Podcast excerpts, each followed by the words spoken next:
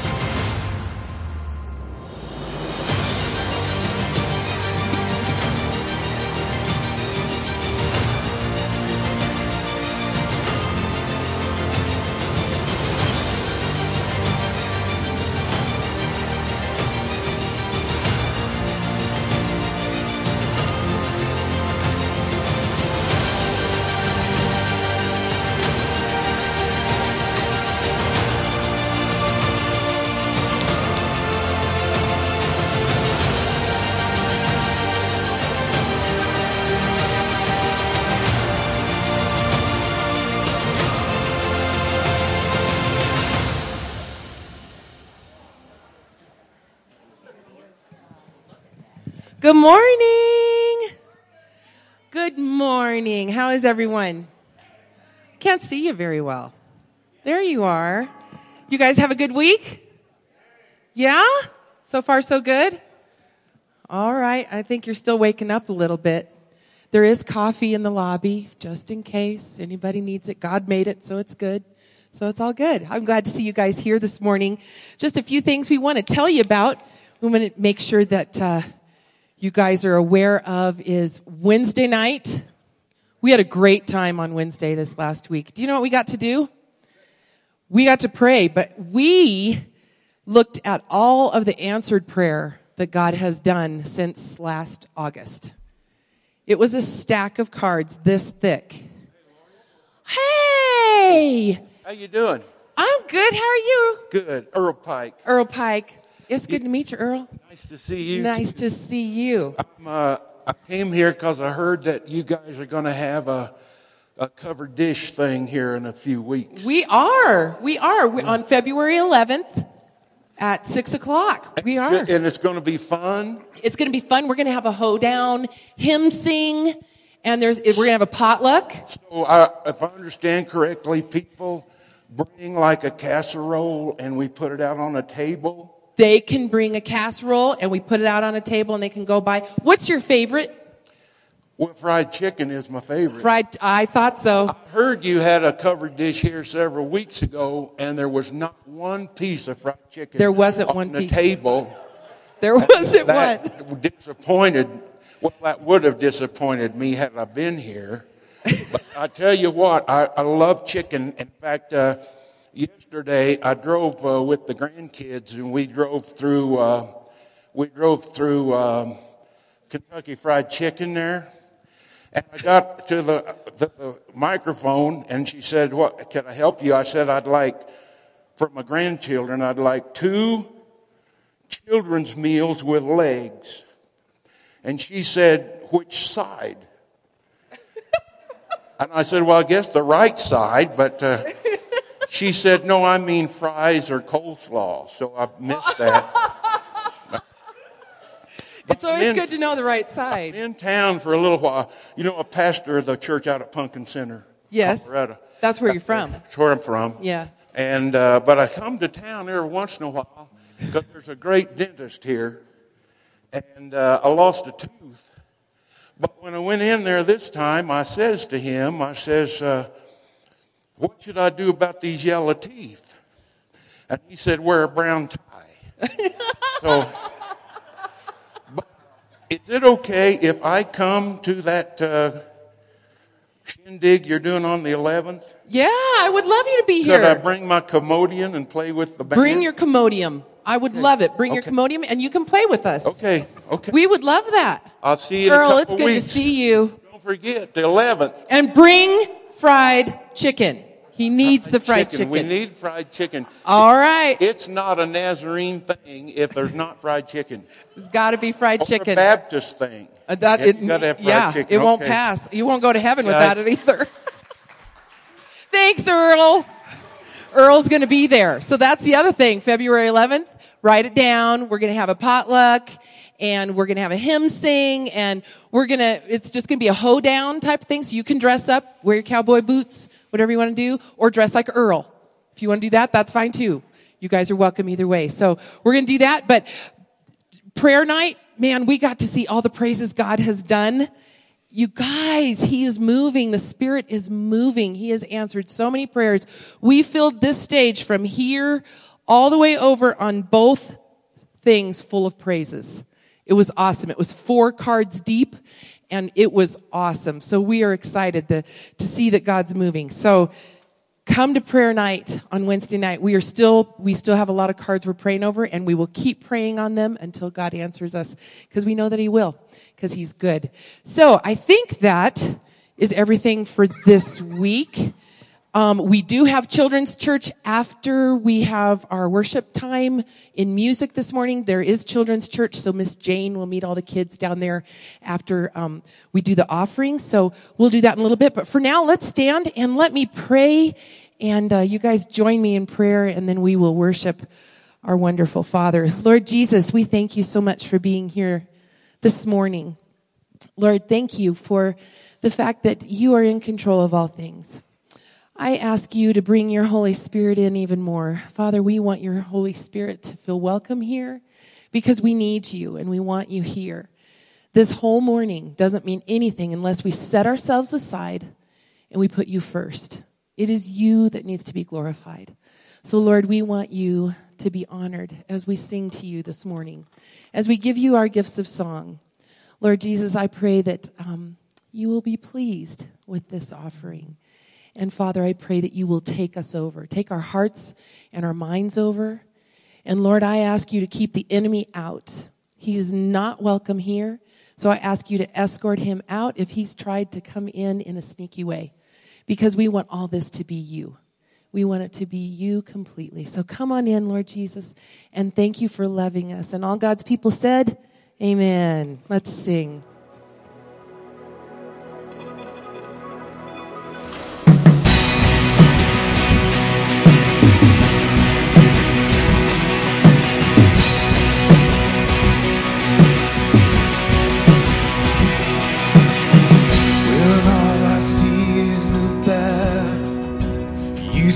My victory.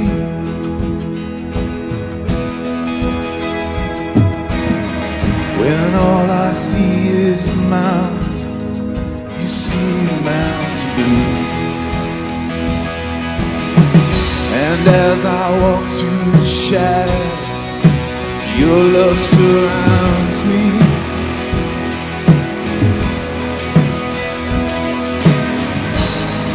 There's nothing for I'm safe with you. So when I fight, I fight on my knees with my hands lifted high. Oh God, the battle belongs to you, and every fear I lay at your feet, and I'll sing through the night. Oh God, the battle belongs to you.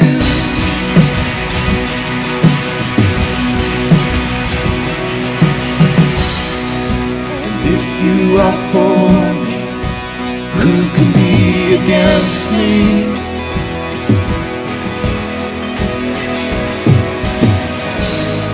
For Jesus, there's nothing impossible for you. Well, all I see are the ashes.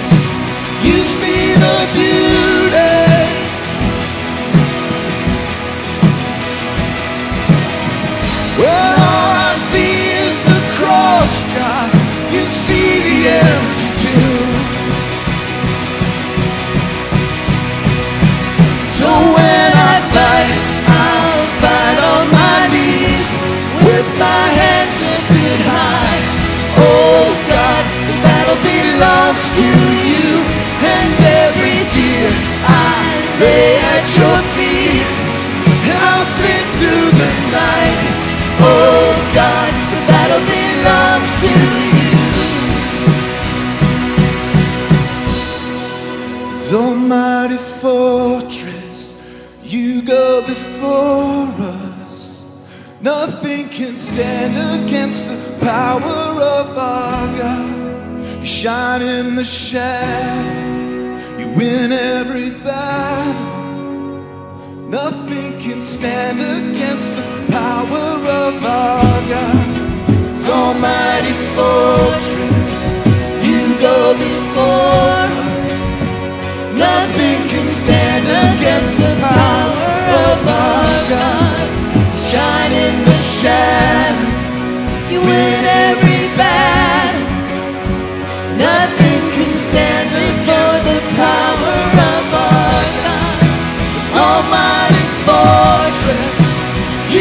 You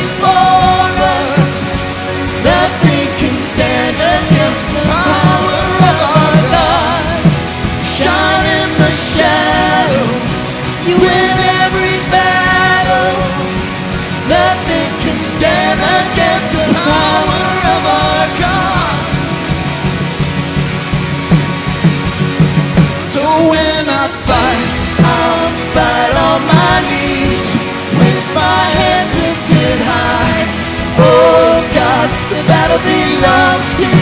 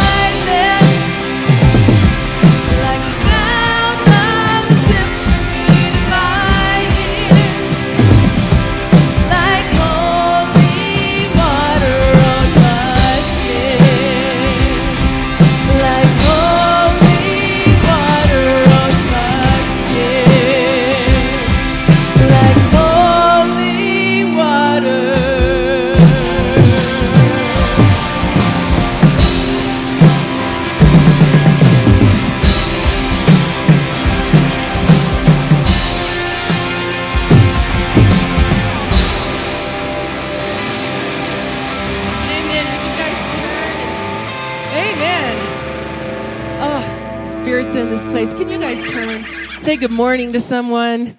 Just welcome them here. Just tell them you're glad to see them.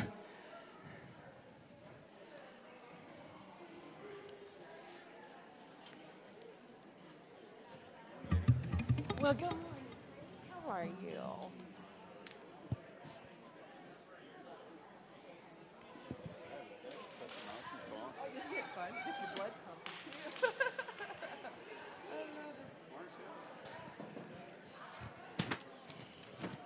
You too, Dan. You too, Cindy. That's awesome. That's awesome. Uh,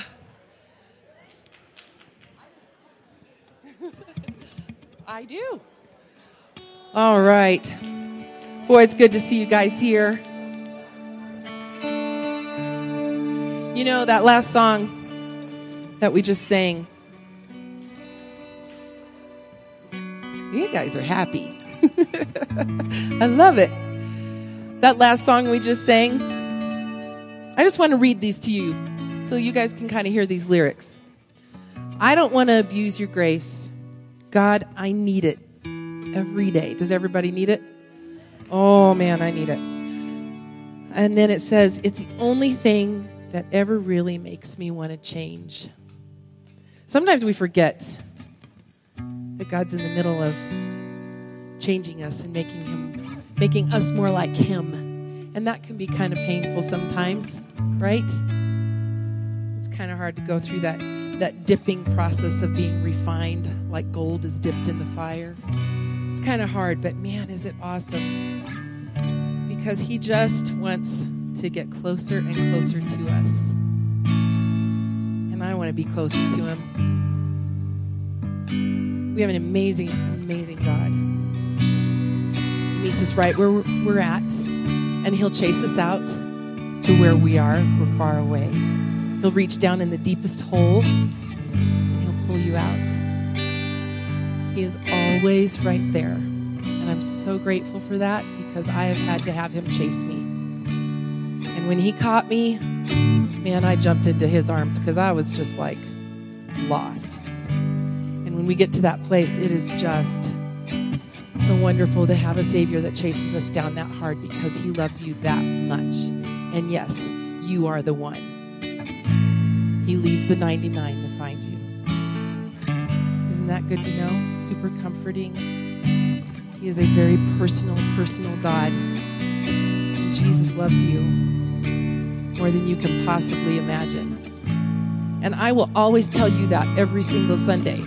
So you can count on that because I have had him chase me. And I know what it's like to be out there. So if you're one that's being chased right now, he's going to get you. And that's a good thing. Turn around and run into his arms because that's where you want to be. Let's continue to worship him.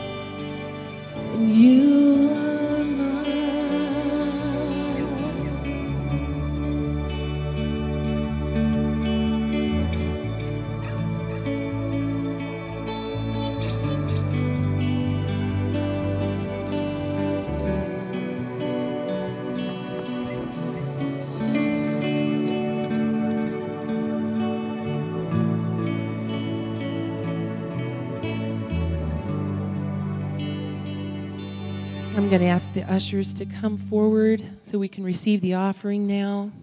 And we'll continue to sing. Let me pray with you guys.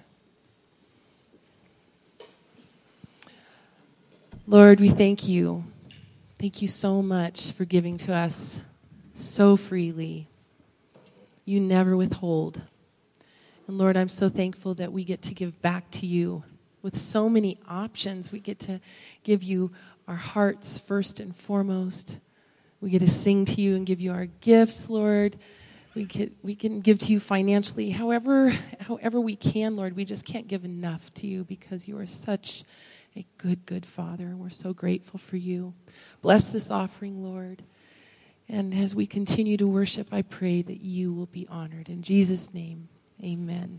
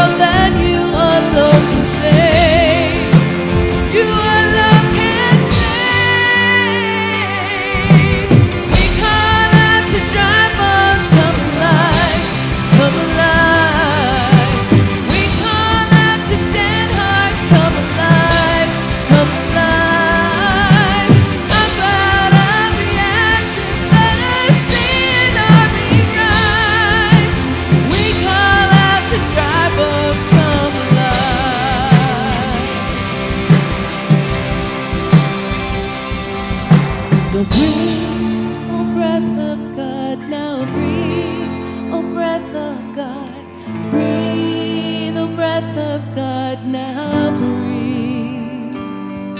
So breathe, oh breath of God, now breathe, oh breath of God, breathe, oh breath of God,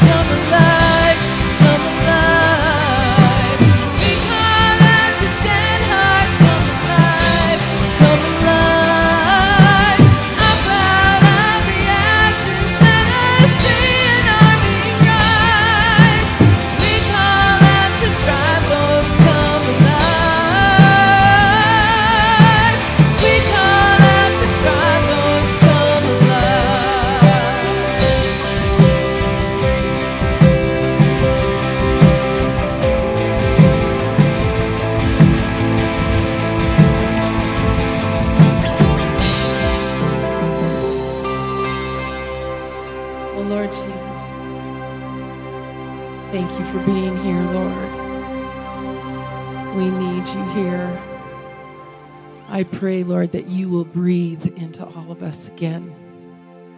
We need you, Lord. We need your spirit to refresh us. Some of us are weary. Some of us have done this for a long time. And we need to remember there's a mission. Lord, we want you to take over this place. We need your spirit here. We're your kids. We want to be here for you, to get close to you. We want to sit at your feet this morning. Lord, as Pastor Tim gets ready to come and give us a message from your word, I pray that you will anoint him. I pray that you will just post angels all the way around him and he will just be on fire with your spirit.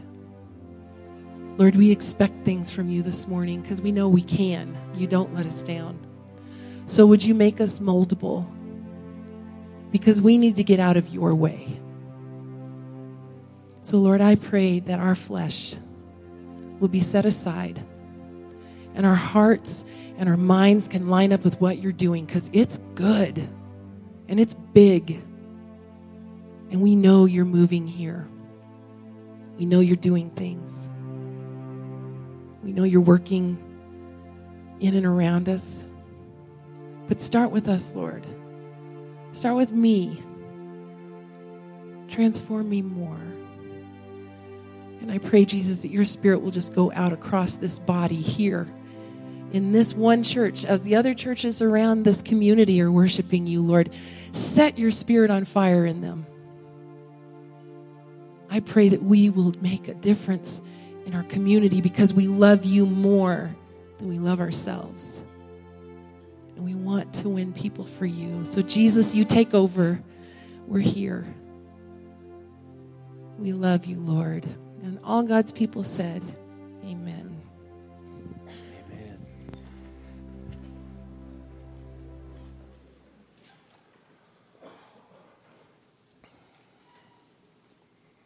In the book of Acts, chapter 16, beginning with verse 16, Acts 16 16, we read these words. Once, when they were going to the place of prayer, when we were going to the place of prayer, we were met by a slave girl who had a spirit by which she predicted the future. She earned a great deal of money for her owners by fortune telling.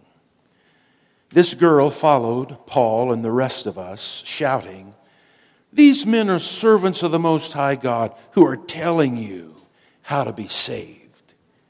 She kept this up many days. Finally, Paul became so troubled that he turned around and said to the Spirit, In the name of Jesus Christ, I command you to come out of her. And at that moment, the Spirit left her.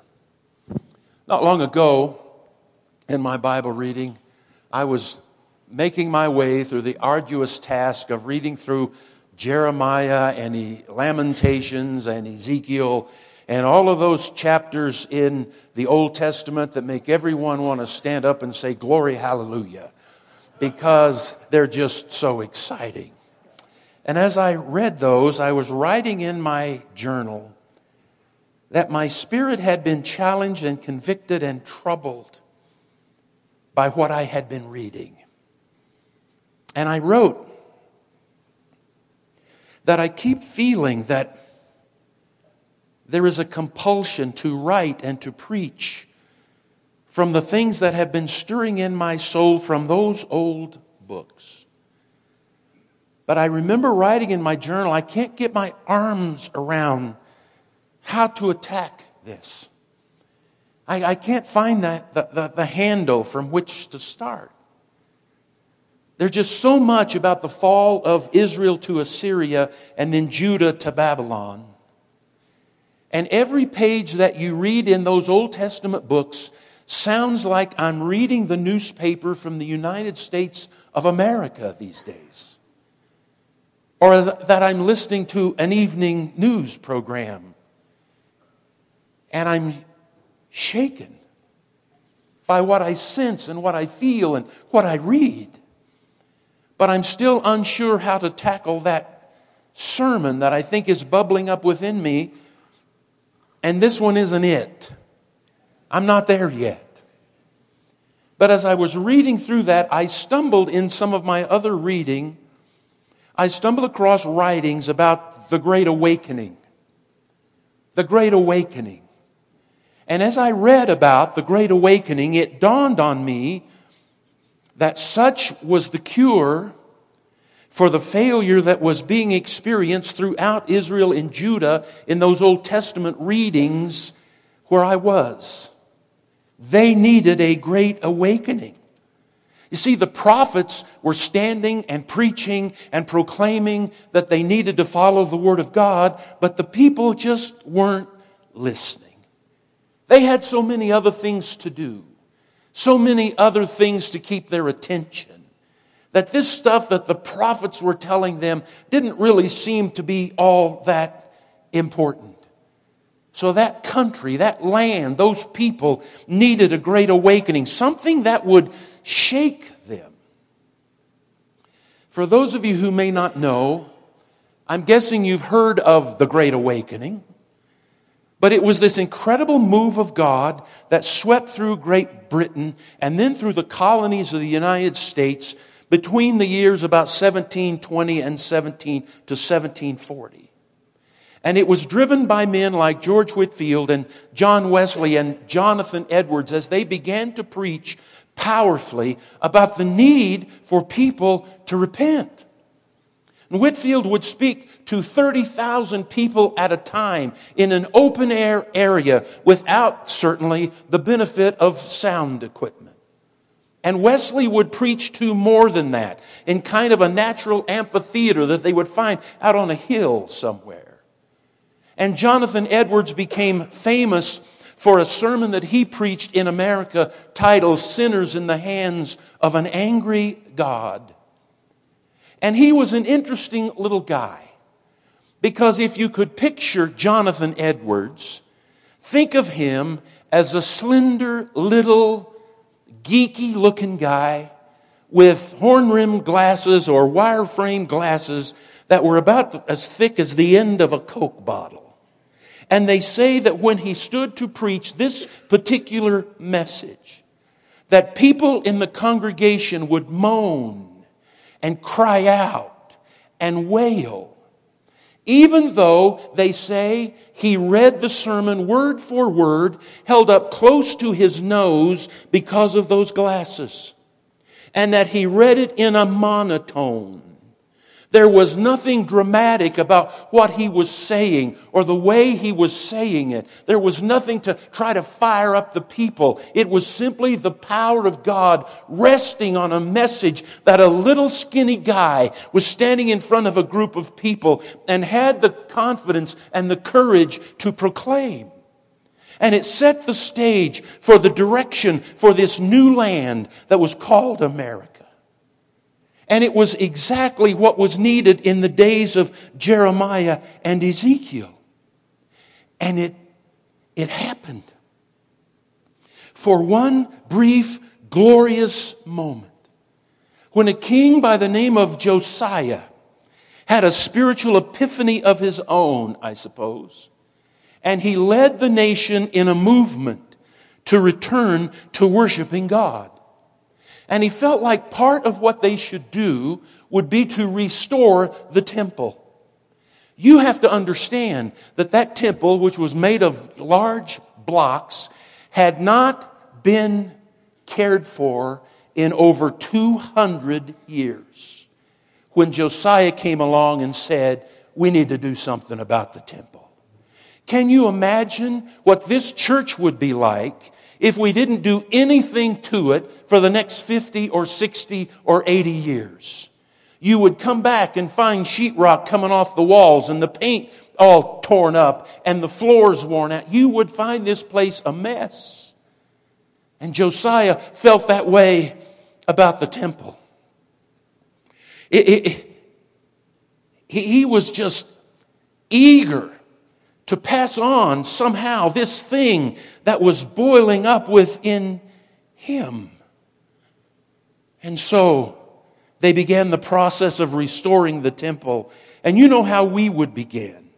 We would begin by going to some of the old storage rooms and cleaning out the debris that has been collected across the years. In this church, we would probably go over to those two, those two storage units that set out behind the, the parsonage and we would start going through those. And imagine that it's been 50 years since we've done anything here.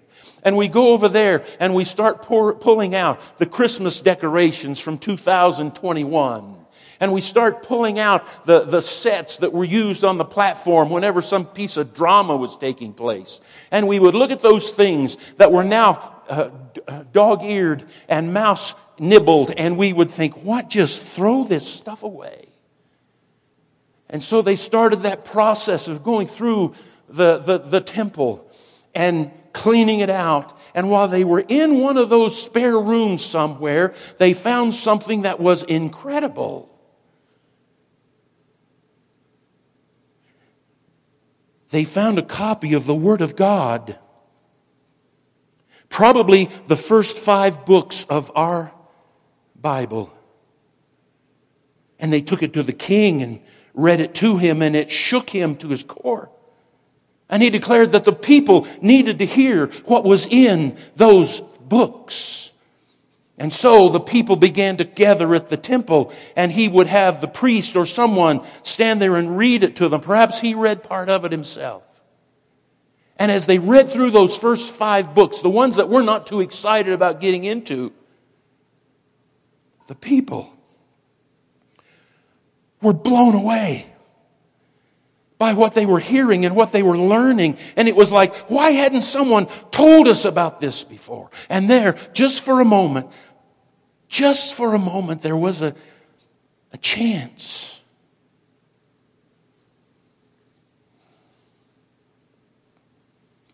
Let me ask you, church. Do you ever get tired of church as usual? Do you ever just want to experience God in some real, deep, personal way? Do you ever want to feel that the Spirit of God is just smothering this congregation on a Sunday morning with His presence to the place where you can hardly breathe because it is so real. Can you even imagine tearing down some old traditions? Are you ever hungry for a great awakening in yourself and in this place and in our community and in our world? Now, by asking you that question, I'm guessing that you are immediately drawn to one side of that equation or the other. Some of you sit there on the edge of your seat and you feel that that kind of an awakening would do little more than just disrupt our comfort zone. Dear God in heaven, disrupt my comfort zone. They fear, some of us fear that our traditions are going to be challenged and, and, and that change is about to come if there was some kind of a spiritual awakening or renewal. And others sit on the edge of their chair with this gleam in their eye because they anticipate that the familiarity of their comfort zone is going to be disrupted. Okay, disrupt my comfort zone. Listen, I want God to make me uncomfortable by His presence being so real that I fall on my face before Him. In my 73 years on this planet, I have seen two moments that I would consider awakenings. And I've shared at least one of these with you. But one was the revival that occurred at Asbury College, a little town in Kentucky, back in 1971. Can you imagine how many years ago that's been? It led this nation. It had an impact. And what happened was the students of that college went to chapel one day. And when they arrived, the president or the, or the chaplain went to the podium on the platform and said something like, I just don't feel like I'm supposed to speak today, and shared a testimony. And then a kid came up and shared a testimony. And then another came and another. And before long, the students of that college were lying down the entire side of that chapel, waiting to get to the microphone to tell the people what God was doing in their lives. Classes that afternoon were canceled.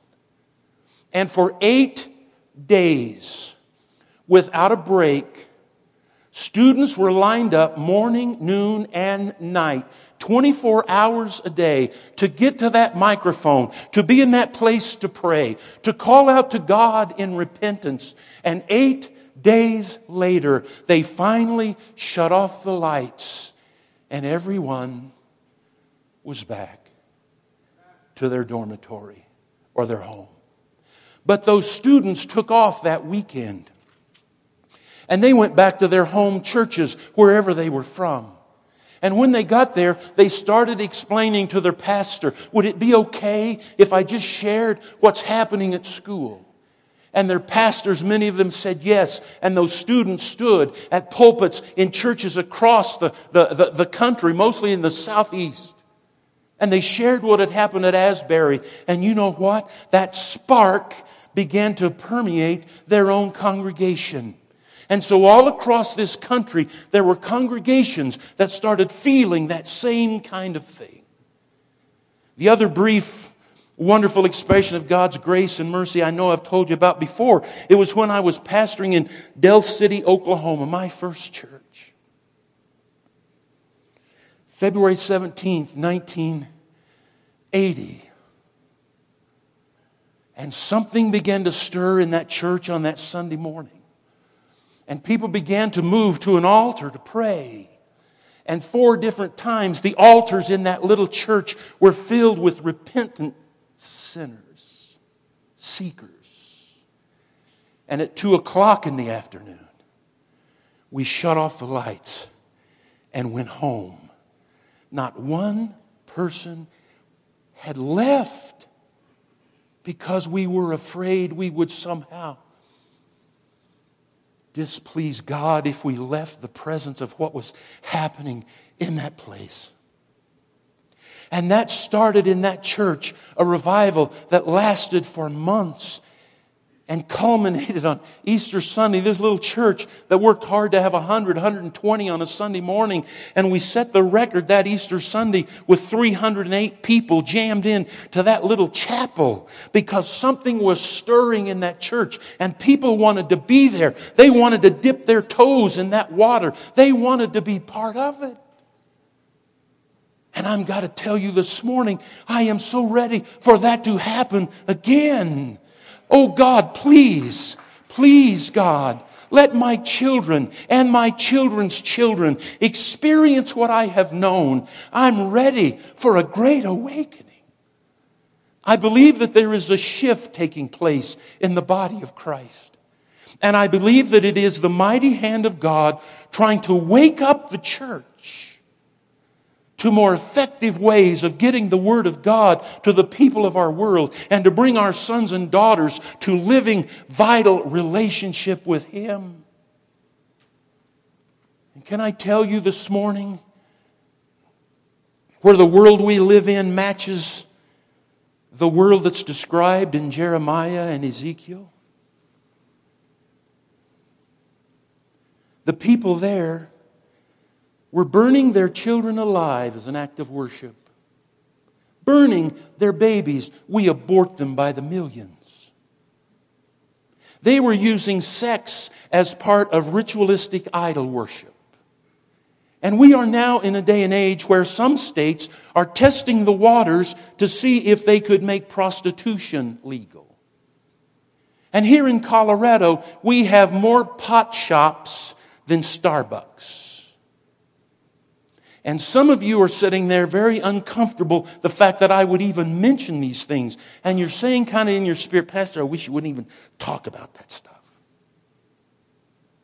But we have those in the church of Jesus Christ who are pleading for a great awakening, for a visitation of the Holy Spirit to come into their church, their community, their own spirit. And at the same time, we have those who are very content in their comfort. Regardless of which one you are, is there not just a flicker of a hope, of a desire for a great awakening? Because if there is, then you are on mission. And a great awakening is one that literally turns the world upside down. At least the little world that we live in, that you live in. Or maybe it turns it right side up. In our text this morning, Paul and Silas and Luke are reported as being those who are throwing our city into an uproar. Why? Because they were on mission. They overthrew and they thoroughly replaced an established system in this little episode that we read this morning. Verse 16 says, When once, when we were going to the place of prayer, we were met by a slave girl who had a spirit by which she predicted the future. She earned a great deal of money for her owners by fortune telling. And then we get to verse 17 and it says, This girl followed Paul and the rest of us shouting, These men are servants of the Most High God who are telling you how to be saved. Now, she was telling the truth, but not to have people listen to them or to follow Jesus. In my opinion, she was making a mockery of them. And then in verse 18 it says, she kept this up for many days. The Bible doesn't say how many, but it means a lot. She was a stalker. And Paul was losing his patience with her. Finally, it says, Paul became so troubled that he turned around and said to the Spirit, In the name of Jesus Christ, I command you to come out of her. And you need to notice the exclamation point. At that moment, the Spirit left her. In other words, Paul was sick and tired of it. She had followed many days. No doubt he had asked her not to follow or to stop saying the things she was saying. And then he became tired of doing the same old thing and getting the same old results. Nothing was changing. And so he got so fed up with tradition, so fed up with mediocrity, that he became weary with complacency. He was tired of going to church day after day and not experiencing a move of God. Folks, in this church, we don't have enough money to be able to buy cool. I go to some churches and they've got cool all over the place. You can hardly see the platform for the fog machines that are going and the lights that are flickering. And I'm, f- forgive me, I'm, I'm not putting that stuff down. I'm just saying you and I don't have the money for all that technology here. We need something better than cool. We need the presence of the Holy God moving through this place. And you can do away with the cool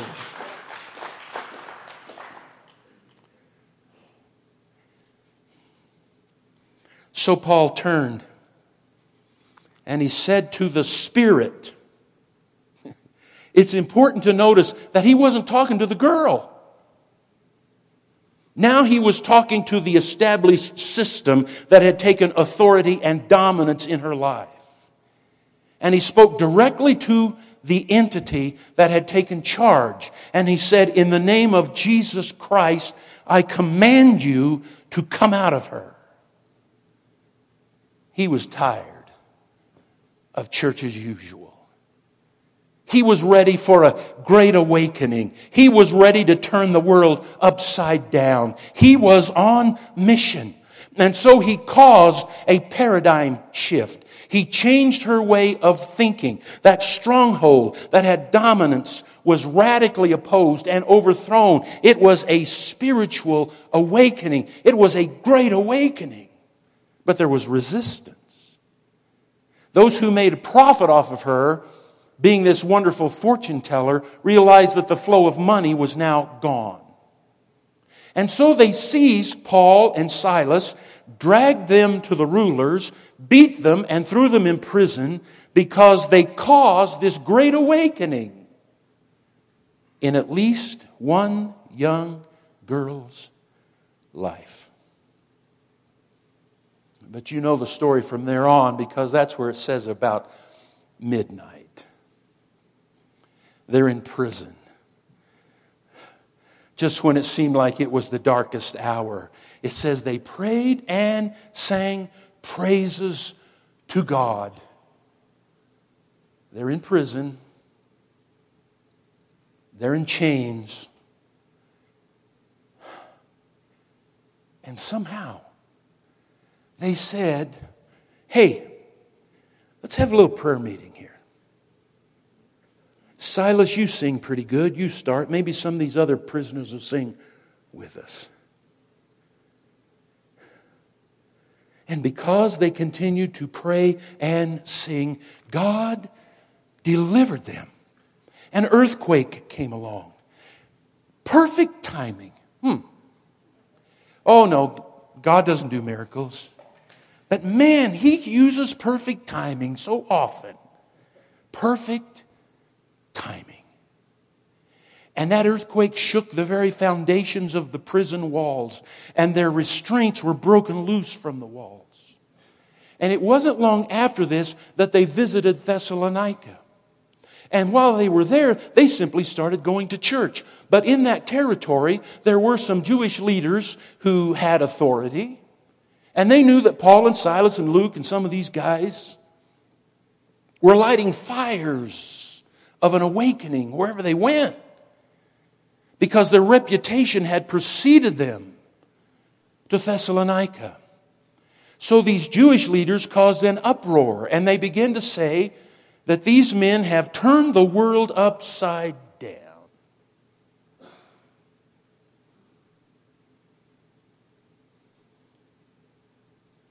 Are you ready for a great awakening? Are you tired of doing the same old thing and getting the same old results? Are you tired of church as usual? Are you tired of being in a spiritual rut? Are you tired of doing church instead of being effective? Are you tired of coming here bound up in your sin and your anxiety and going home the same way? Are you tired of the enemy the soul running roughshod over you? Are you willing to be a freedom fighter looking for this great awakening? And if you said yes to any of those questions, then you need to be part of that great awakening by being on mission.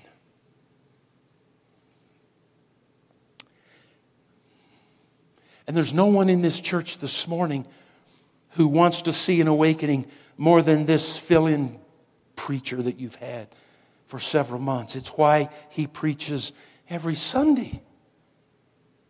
And most of us would say that we want it, but. Yeah, we want it, but. And some of you are almost cringing right now because what I'm describing to you sounds very uncomfortable. Have you ever counted the cost of a great awakening? Because if you're ready for a great awakening, you will cry sometimes. But the Bible says weeping may endure for the night, but joy comes in the morning. You will be persecuted, but not forsaken. You will be cast down, but not destroyed. You will be troubled, but not distressed. You will be perplexed, but not in despair. You will be lonely, but not alone. And just hearing those things made some of you say, Brother, I don't want to get close. The question is are we as a congregation, are you as an individual ready, willing to stay on mission for the sake of your children and their children and your community? Because when this occurs, and I believe that it will, it will not occur because I'm standing on this platform. It will not occur because a new preacher comes here. It will occur because a congregation says, We're tired of normal. God, do something in this place. If it occurs, and I believe it will, why couldn't it occur before a new preacher gets here? So that when he steps on this platform, he looks across this congregation and says, I don't know what's going on here. But I'm almost afraid to stand here and preach because the presence of God is so thick and so real. Let's set that kind of an atmosphere for a new preacher that comes to this place. I believe that this great awakening will happen. And this awakening will not be televised. And it will not be, in, be something that has embedded reporters telling the events of the day. And this awakening will not be on CNN or Fox News because they will not see it as important. And this awakening will not be discussed by the President of the United States, whoever she may be. This awakening will liberate your life. This awakening will heal your heart. This awakening will save your soul. This awakening will open your opportunities. This awakening will tear down traditions. This awakening will eradicate your old eternity.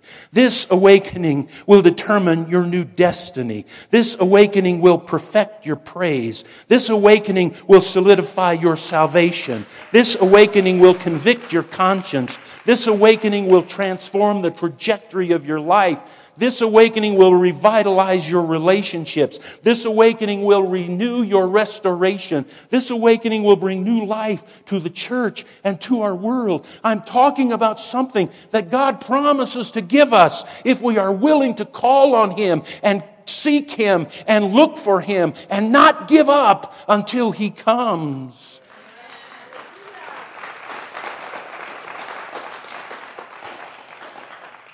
And so I wonder if Any today are hungry for an awakening.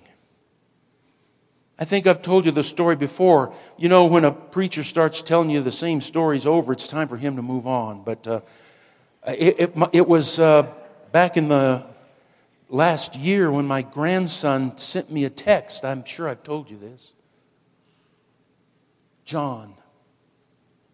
And in the text, he said, Grandpa, how do I know I'm going to heaven? And so I wrote him back a text and made it as simple as I possibly thought I could and sent that back to him. And a little while later, I got a, I told him you need to repent and invite Jesus into your life. And I got a text back from him and he said, Grandpa, how do I repent? And so I wrote him back again and I gave him all of the things that I thought he needed to know about repentance. You're 11 years old. I mean, what could you have done? And then I got another text back from him, and he said, Grandpa, how do I know I'm forgiven? And so I wrote him again and did my best to explain that to him. And then later that night, I got another text from him, and he said, Grandpa,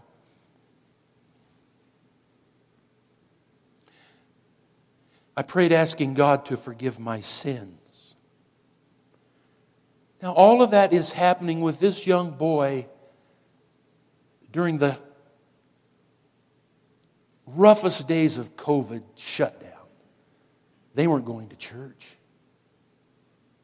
They were watching it on TV, and I can almost guarantee you that 11, 12 year old boy is not sitting very idly by and watching church on TV. But something was stirring in that young heart and there was a spiritual great awakening going on. And sometimes later, sometime later, I got another text from him, and he said, Grandpa, I invited three of my friends to come to God today. Those are his words. I invited them to come to God. Now, in that young boy's life, there had been a great awakening. And as I read that last text from him, that he had invited three of his friends to come to God, I thought to myself, son, you're way ahead of your old grandpa. But there's a generation out there just like him, hungry for a relationship with the living God through Jesus Christ our Lord, who died on a cross to pay for my sin was buried, died, and was buried for three days, and then on that third day arose from the grave. It is that one that I want relationship with, that Jesus, my Lord. Are you ready for some kind of a great awakening? If so, what are you going to do about it? See, it's my impression it's my belief that it just takes the obedience of one to spark the fire. And it's often someone that no one would even think of. Are you willing? 50 years ago, I was a youth pastor, and I was a good one.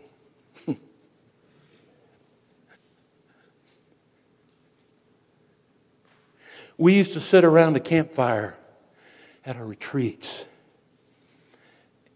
And guys, please forgive me when I try to sing. I know I don't sing. But we would sing this song It only takes a spark to get a fire going. And soon all those around can warm up to its glowing. That's how it is with God's love. Once you've experienced it, you share His love with everyone.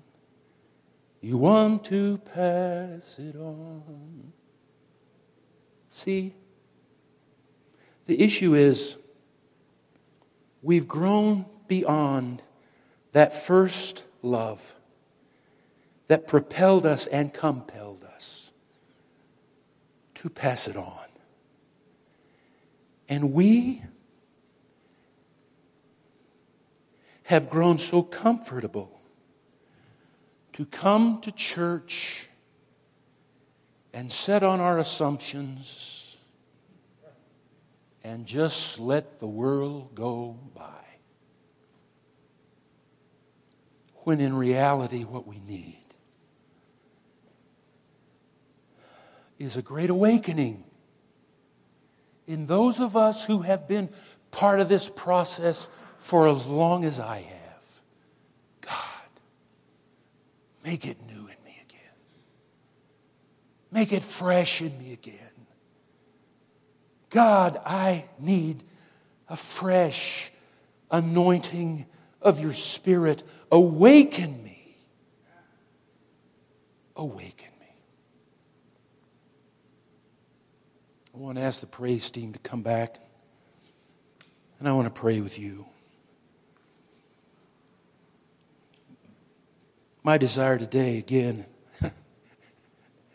is not to put you on some kind of an irreversible guilt trip. It's just to challenge us. And I'm wondering, how hungry are we today?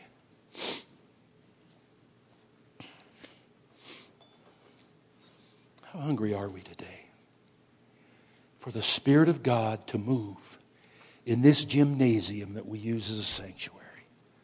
Come into this place, Father, and minister to us.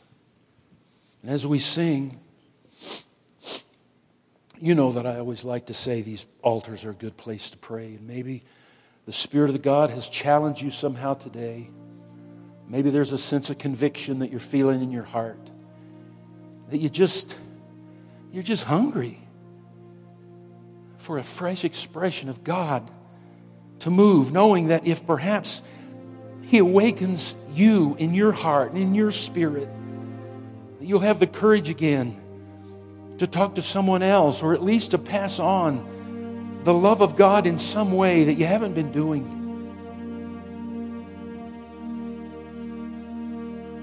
If you'd like to kneel here while we sing together, I invite you to come in Jesus' name.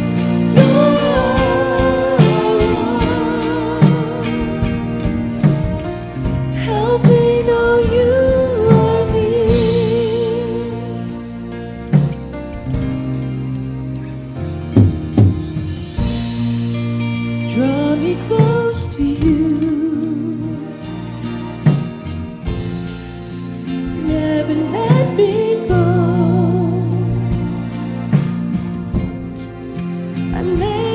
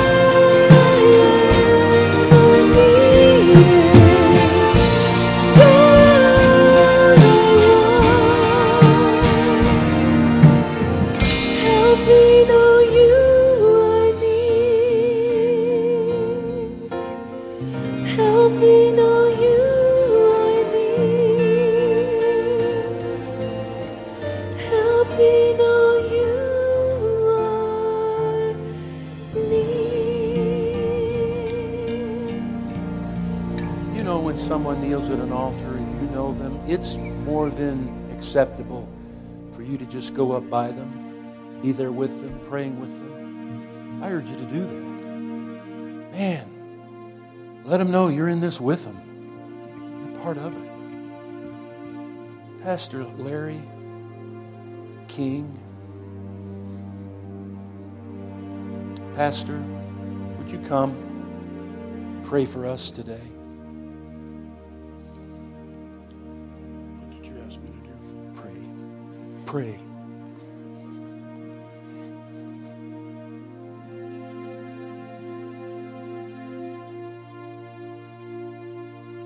1971, I married my high school sweetheart. By the end of 1972, we were divorced. Three years later, she's living in Alaska, and I'd been living in Texas, and God miraculously put us back together again. Has anything like that ever happened to you? Something you couldn't possibly do yourself, you couldn't have orchestrated it, would have been afraid to ask for it. God changes lives. He can fix the biggest messes we've ever been in.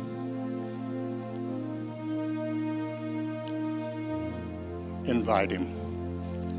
Father, I ask in Jesus' name your blessings on this congregation.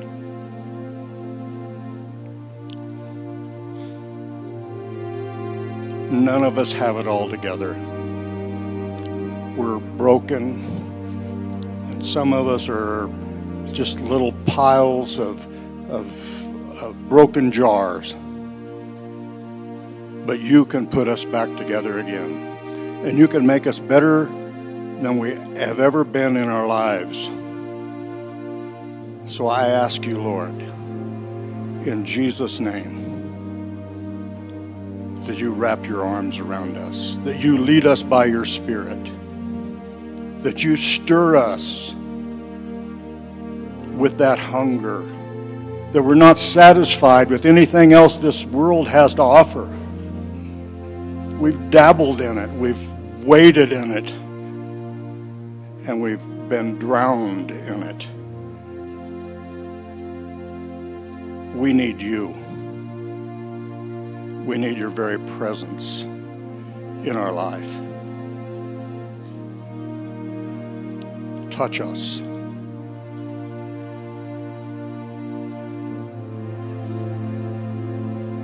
Make us brand new.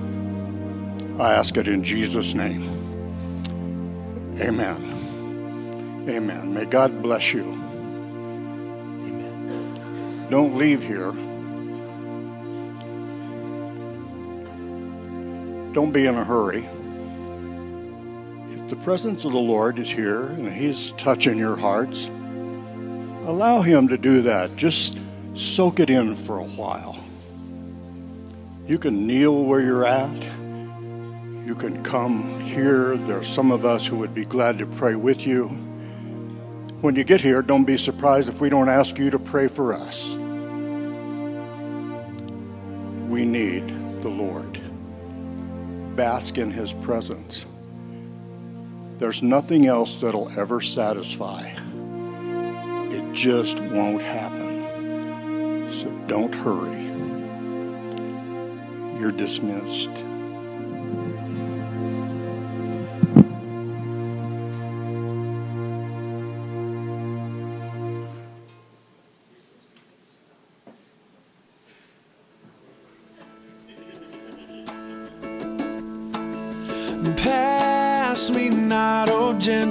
Gentle